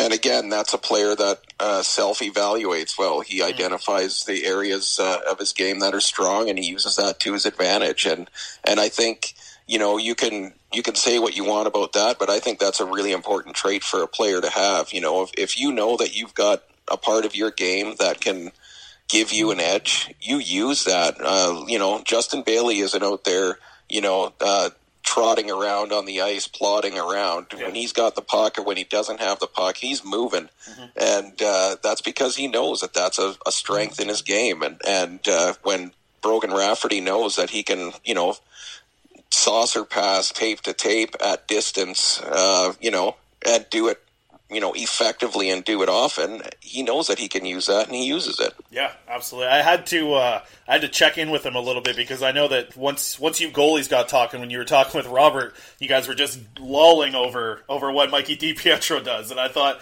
you know this might just be the goalies you know staying together. But I asked him, and he said that you know Mikey's the first guy on the ice and the last guy off the ice, so it wasn't just your goalie love that uh, that came out in the article there, Cory. Yeah, it's great to hear that those uh, you know you've got you've got two players there who came in uh, you know as pros together in DiPietro and Rafferty, and it's good to good to have uh, you know that they've got a good relationship going down there, and, and those guys have each other's backs, and uh, you know defenders and goalies generally are going to get along pretty well together as long as that defender's doing his job. So. Uh, you know, I think those two get along quite well together. Yeah, absolutely. And it, it was good to hear about that relationship. I mean, those guys are, you know, you just love seeing all the stuff that Mikey's doing down there. I mean, the guy just brings a smile to everyone's face. It seems like. Well, and it's the it's it's players like Rafferty and players like DiPietro that you know that this team is focused on to, to and you know you got Pettersson, you've got Hughes, you've got Boeser, you've got Horvat, you've got these players at the NHL level, players down in the in the AHL who get it. You know, they're they're the players who know that they have to put in the extra work. As we've heard Travis Green say a million times, they're the players that you're going to win with. And and uh, this team, I'm not saying they've got a bounty of them, but they're starting to uh, build a pretty nice collection of of that kind of a player. You know, a really nice skill set, and uh, you know the brains to to back it up as well and and you know the the actual passion for the game, the drive to work that extra little bit harder in order to uh, to have success and and to be a, a part of a, a, of a successful team, and I think that's. Uh, that's a good uh, feather in the cap of whomever it is that is identifying these players for the team. I won't get into the whole uh, Judd Brackett, Jim Uh, we handled that in the first uh, 30 minutes. Yeah, that, that's a whole other road to go down, but uh, you know where I'm going with that. Absolutely, yeah. I'm sure uh, it's funny that we do the comment segment and even Judd Brackett's getting brought up there. it feels like over the last week uh, of, of Twitter. But um, Corey, before the Judd Brackett um, news that kind of went crazy, uh, it's it's a tough turn to make, but uh, some horrible, just an absolute tragedy this week. We lost um, Zach MacEwen's father, uh, Craig MacEwen, um, passed away earlier this week. And I was just wondering if you wanted to just say a couple words because I know you had a decent relationship with him as well. Yeah, I'm, I'm going to try to get through this without breaking up too much. Um, uh, losing Craig MacEwen, uh, that was a it's it's a blow to me. It's a much obviously a much larger blow to to his family.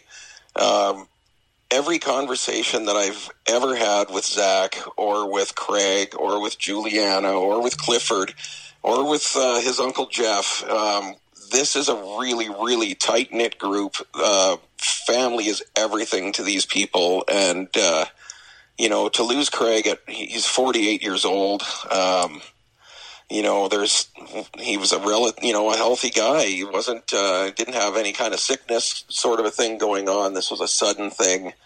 Um, you know, you you've got a 24 year old. Uh, I'm going to call him a kid still because Zach's the same age as my youngest daughter, but you've got a 24 year old kid now that's uh, you know looking at trying to realize his uh, all his dreams and goals that he wanted to share with his father, who was uh, you know if he wasn't his best friend, uh, he was awfully close to it. So.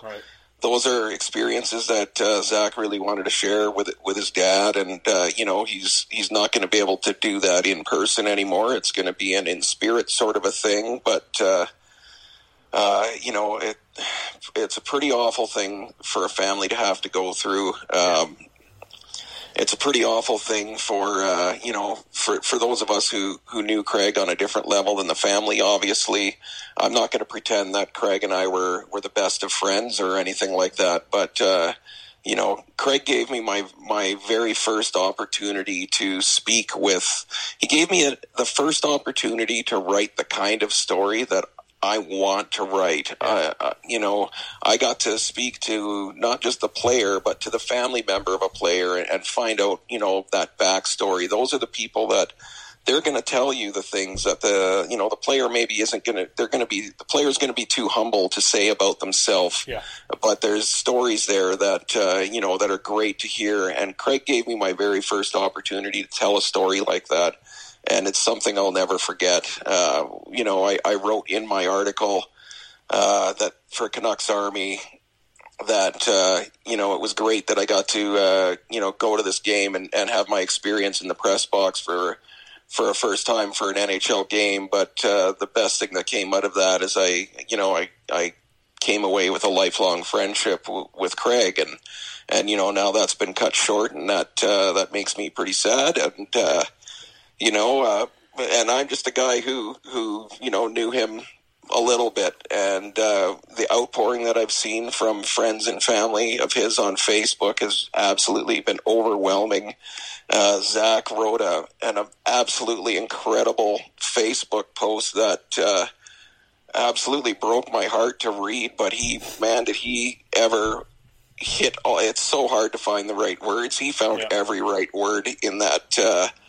That Facebook post and and did a fantastic job of summing up what kind of human being his father was and uh, I think I'm going to have to stop there. Yeah, no, absolutely, Cory. I appreciate you just telling the story a little bit, and you know, coming from coming from the other end, like I'm I'm a 24 year old, 25 year old guy. Uh, I, I couldn't imagine the loss that he's dealing with, and you know, the fact that you talk about that family being so tight. Uh, yeah, it's it's a horrible tragedy through and through, but I, I do appreciate you just kind of shedding a little bit of light on maybe some things that other people didn't know, or just even opening the door a little bit for it. Because we talked about it before we went to air. This is a this is a grieving time for the family. Uh, I'm sure that they they, they appreciate the support that people are coming out with and saying on Twitter, but you know it's it's a lot different when uh, when it's your family member. I think, but in the end, it's it's time for them to grieve. I think right now, uh, but I do appreciate you just just shedding a little bit of light, and uh, and I know that. Uh, that he helped change your life as well, and, and that's great to hear. You know, obviously he sounded like a great man, and I think every hockey parent's dream is to see their kid play in the NHL, and the fact that he got to do that is is pretty incredible. It's just a horrible tragedy. Uh, I said it before we went to air, like the you know, there's so much bad in this world, but there's nothing worse than death still in the end, and it's just horrible to see the way that this story played out. But you know, hopefully they can work together as a family and, and try and get through this this horrible situation. Well, that, that's one thing that uh, that I can say about the MacEwen and Afleck clan. They are uh, they're a strong group, and uh, you know that's that's uh, that's kind of what what Zach. I, I've spoken with Zach briefly um, since this happened, um, and he basically said, you know, it's his dad was a, a strong man and, and an incredibly uh, good person, and uh, and that's how he's going to be, be remembered going forward. And, and uh, that's that's just kind of that's where we're going to leave it, I guess, because. I, I I can't talk about Yeah, this anymore. absolutely, Cory. Yeah. All right. Well, I appreciate you coming on and, and doing this on uh, the Ride in the Bus segment, and we will we'll have another conversation next week. So thanks for doing this, Cory. Thanks again, Chris. Next week I'll be a much more cheerful person, I promise. Absolutely. Well, we appreciate it. Have a good week, Cory. Thanks, Chris. And thank you very much to Cory Hergott for the Ride in the Bus segment. And our condolences go out to the MacEwen family because no, that's that's a horrible loss. I don't know what it's like, but I think I know a lot of people out there know what it's like to lose their father, and that would be one of the toughest things I could think about. So, um, our condolences go out to the MacEwen family, and we appreciate Cory being able to tell some stories because I know Cory's, you know, obviously the relationship that he's had with the MacEwen family is pretty pretty public, and uh, that's that's a tough loss for him. And I, I mentioned it to Cory before we started recording, like.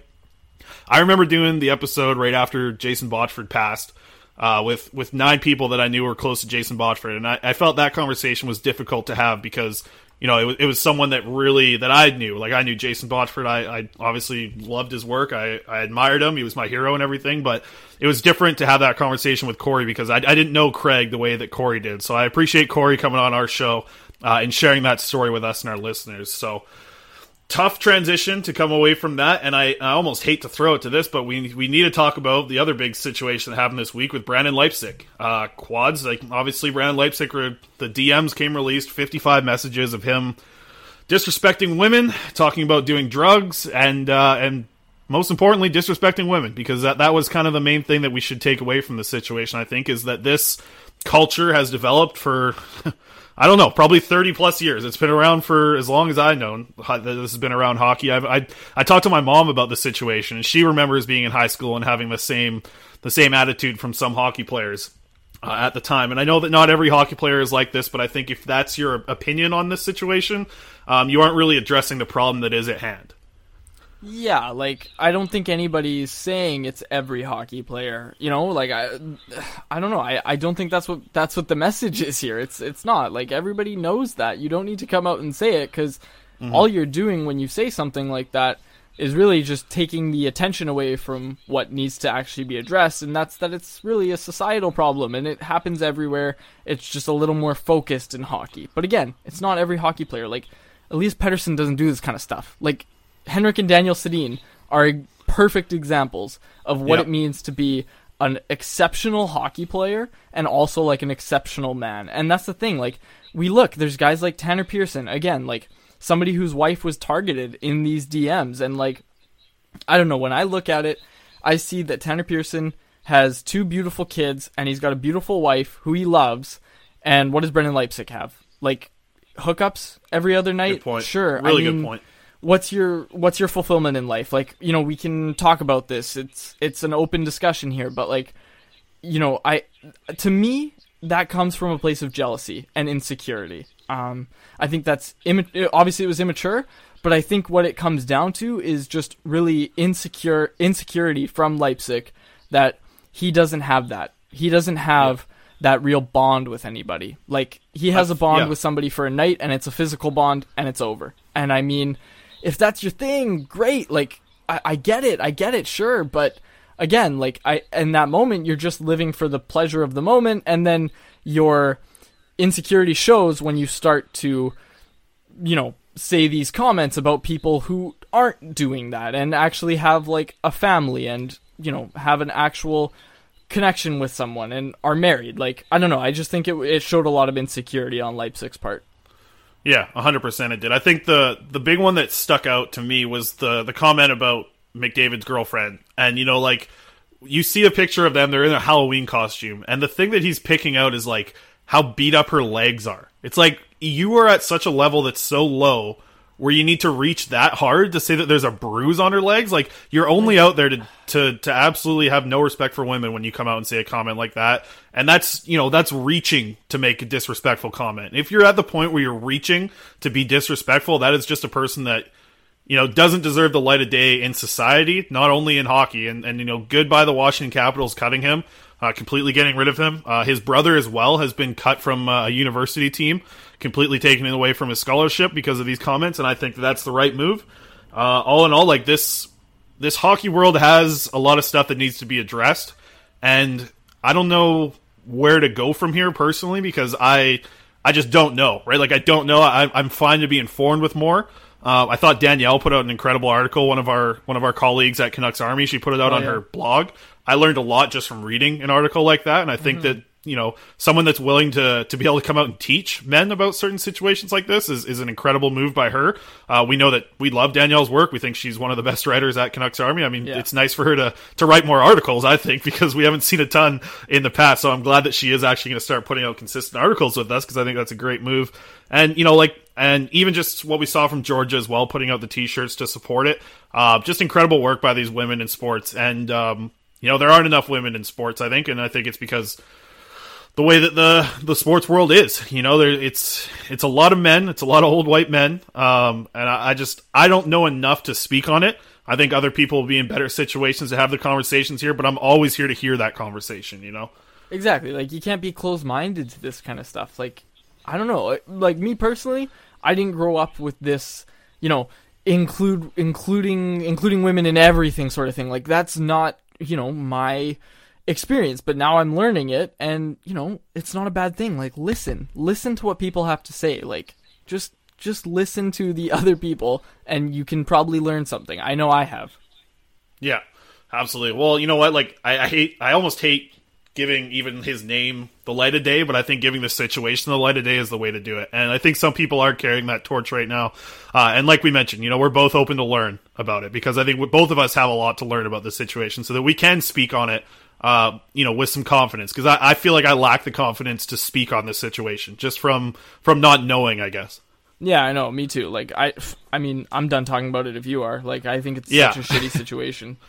Absolutely. Let's um let's do the thing that we've been wrapping up the show with over the past. Uh, we started it last week. We're going to continue it on for the next few weeks as well. Uh, we're going to talk about the players that are on expiring contracts and what we think their situation will be moving into the future. Uh, Josh Leivo is who we covered last week. This week we're talking about Tyler Toffoli as we wrap up the show. Toffoli came in and obviously found a perfect role with the Vancouver Canucks. He scored six goals, added four assists in his first 10 games with the Canucks. He got an opportunity to play with JT Miller and Elias Pettersson. He's here with his boy, the guy who was, you know, one of the, the groomsmen, if not the best man at, uh, at his wedding with Tyler, with Tanner Pearson, which is funny that he turns around back into this conversation in a way better way. But, um, Tyler Toffoli, He's an unrestricted free agent. He is currently making what is it, four point six? Yeah, four point six million dollars. Uh, he's an unrestricted free agent at the age of twenty eight, going into this off season. I think a lot of people have turned. I think when they went out and signed him in the first spot quads, it was saying like he's a rental for the playoffs. But now, seeing how good of a fit he was with this team and how much he helped secure up this top six, do you think we're at the point now where it's it's one of the top guys that they need to sign, maybe just behind Jacob Markstrom? Yeah, exactly. Like, exactly. Like, if they bring him back, it's one of the best top sixes in the league. Like, hands down. You know, you've got Boeser, and now you've got this guy. I just, I mean, it has to be priority number one, doesn't it? Again, right behind Jacob Markstrom, so I guess it's priority 1B, if you will.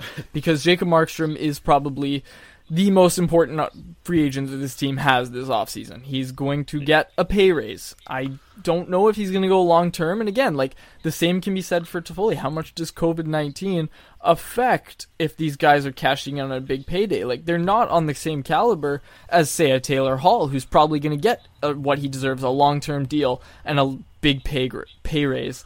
I don't know if Toffoli's going to get the same thing, and who knows? Maybe Markstrom won't either. Like maybe this is the perfect storm for Jacob Markstrom to sign a one or two year deal, like everybody's been talking about. Like maybe this is what will do it. Yeah, and that's the thing with Toffoli is I wonder, I wonder what he asks for. Not only not only you know cap hit wise, but I wonder for years as well because we touched on it earlier in the episode with Elias Pettersson and Quinn Hughes' contracts looming. It's it's going to be tough to have another guy making well over five million dollars when you already have a JT Miller, a Bo Horvat, a Brock Boeser, and a Loui Eriksson making over five million dollars. Not to mention an Alex Edler and a Tyler Myers for the next foreseeable future. These guys are, are taking up a good portion of the cap, and I know that Tyler Toffoli should be taking up a port like a decent portion of your cap as well because he's going to be your a top six forward for years to come. But it it puts him in a situation where it's like, man, you know, when you start to look at some of the the ideas that are out there about Elias Pettersson and Quinn Hughes, like it's it's plausible to believe that they come in just under twenty million dollars, if not at twenty million dollars, right, with their combined salary. Yeah. I, I I would love to see Tyler Toffoli here in this organization. I still find it hard without moving out another player, like without moving out a Sven Baertschi, without moving out a Brandon Sutter, without having that little bit of boost on your cap flexibility. Like I find it tough to be able to even fit him in for not only next season but moving into the future as well.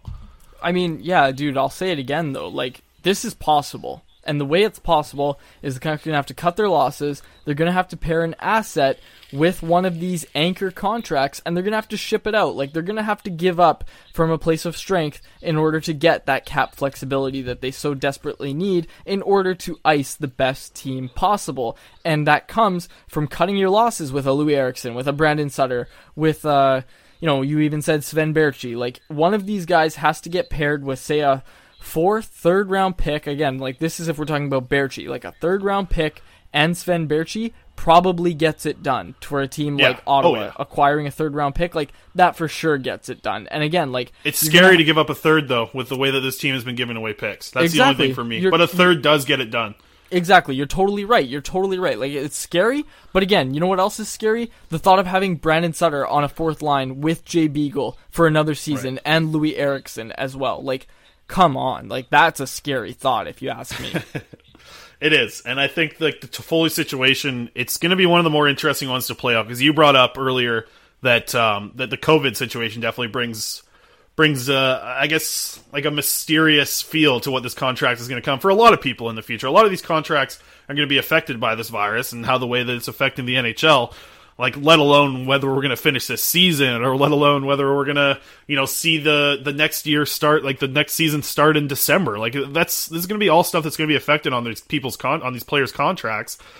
And like, I would love to see Toffoli here. I think that Toffoli is the perfect guy to play with with a Horvat and Tanner Pearson. But I also know that you know Josh Leivo can play that role, maybe not be so effective, but for a lot cheaper. And that's the only thing that scares me is the contract situation that we have. It's not like some people say cap hell. It's not cap hell yet, but I mean you're you're balancing it pretty tight, you know, especially when you come in if you want to get Markstrom signed. Markstrom's not coming in for probably under like honestly, if, under 4.5. If I like he's not coming anywhere underneath 4.5. And if he's on a longer contract, it's probably you know, it's going to be interesting to see the money. I have no idea. But Toffoli's probably not coming in at much of a cap drop. Like he's making 4.6. I think the contract for Toffoli, if it's under 4.6, is probably a pretty good one. You know, unless it's unless it's six years. Like if it's three years at 4.6, that's that's pretty decent. I think In the end, if you're already paying Brandon Sutter 4.3, like paying Tyler Toffoli 4.6 for the next three years isn't bad at all. Again, yeah, every contract looks great if you compare it to Brandon Sutter's. That is true. So I guess the final question I'll ask uh, before we wrap up the episode is about Tyler Toffoli. Is he back next year or not? Quads, what do you think?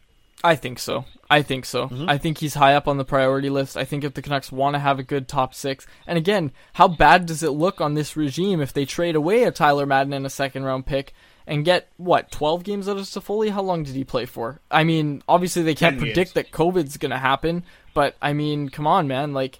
It's gonna look bad on them if they can't re-sign him, and it was gonna look bad on them even without COVID if they couldn't re-sign him. But it's gonna look even well, look worse. at look at what you just mentioned. Tyler Madden. You package him up with Brandon Sutter, that might get the deal done. Second round pick.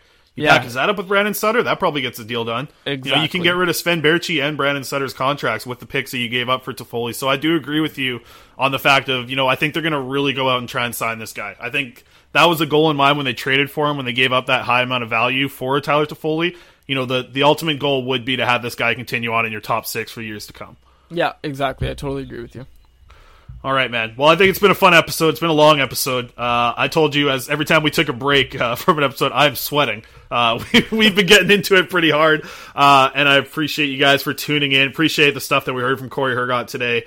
Um, and it's been a fun week, uh, fun week for us on Canucks Twitter. It's been a fun week with you announcing that you're the managing editor uh, of Canucks Army. We need to apologize though, Quads. You have to apologize. Actually, you have Why? to apologize to the Patreon supporters for the five and ten dollar tier because you told them on the most recent Patreon episode that they were the first to know when before I could even edit the Patreon episode and put it out, you're tweeting about being the managing editor of Canucks Army. So you owe them an apology right here on this podcast. I do apologize, folks. So what happened was we made that episode, and then my bosses texted me right after it said, "Oh yeah, put out a tweet that you're managing editor." I was like, "Oh, okay." And like, like I said to them, I'm like, "When do you guys want me to do it?" They're like, "Oh, now's fine." I'm like, "Oh, okay." Like, sure, I'll, I'll put it out now. So that's what happened, and that's why you were not the first to know. But again, like, this could have been solved if Chris didn't take so long to edit. Oh wow, you're gonna turn this on me now. Eh? Coming from the guy who hasn't edited a show in the last three weeks, really, Quads? You're gonna come out and say that? oh my gosh, yeah, I know. I mean, your workload has been insane with these podcasts. But don't worry, once Yeah. uh, once the iMac gets here, it'll be totally Um, different. do you want to quickly talk about because a lot of people have been asking? I saw even on your Canucks Army mailbag uh, tweet. Uh, what is going to keep coming up with the Canucks conversation Patreon? Because obviously we're going to continue to put out bonus episodes for the five and ten dollar tier. Uh, but the idea when we launched it was, you know, somewhere where we can put our articles. But now with you moving into the managing editor role, uh, we are going to start bringing some stuff to Canucks Army. I think we've had to talk with the higher ups. Um, and I think that some of the stuff that we want to do is going to be on there, but at the same time, I want to continue to put out content for the Hell yeah. Patreon. So you want to just address that a little bit, like what you think we're going to do moving forward here? We're keeping it up. Like you're gonna get content from us, and right now, like Cory's still with us at pa- at the Patreon, and I'm working on a pretty good story right now. And again, you're gonna get these like long reads. Like at Canucks Army, I probably won't be doing so much of those. Like I'll probably be doing like some quick analysis and stuff like that, but. You're gonna be getting some long reads, like you saw with the Markstrom article. Like we're gonna we're gonna make sure you guys are taken care of if you're in the 169 tier, because that is very nice. Absolutely. Uh, so yeah, Omar, James, Chris, Riot Survivor, Shelby, Marcus, Brad, Maya, Lisa, Jean, Adam, Danielle, Jacob, Blake, Thomas, Jackson, and Samantha, Filzy, Lucas, Carlos, Corey, Stefan. Quads apologizes for Wow, for for, for of- giving you for giving you false information and making you think you were special by getting the information early. So I apologize on David Quadrelli's behalf as we wrap up this show. Wow, those aren't even our 169 subscribers. Those are just the five and ten, eh? Those are the those are the audio ones. Those are the free Wow. audio. Who thought they were getting inside information just to be let down by a tweet from from Quadrelli on Twitter. So Jeez, we'll wrap up the show right there. You taking so long to edit? You're really harping on me now. Let's wrap up the show right there. For David Quadrelli, my name is Chris Faber, and thank you for listening to another episode of the Canucks Conversation.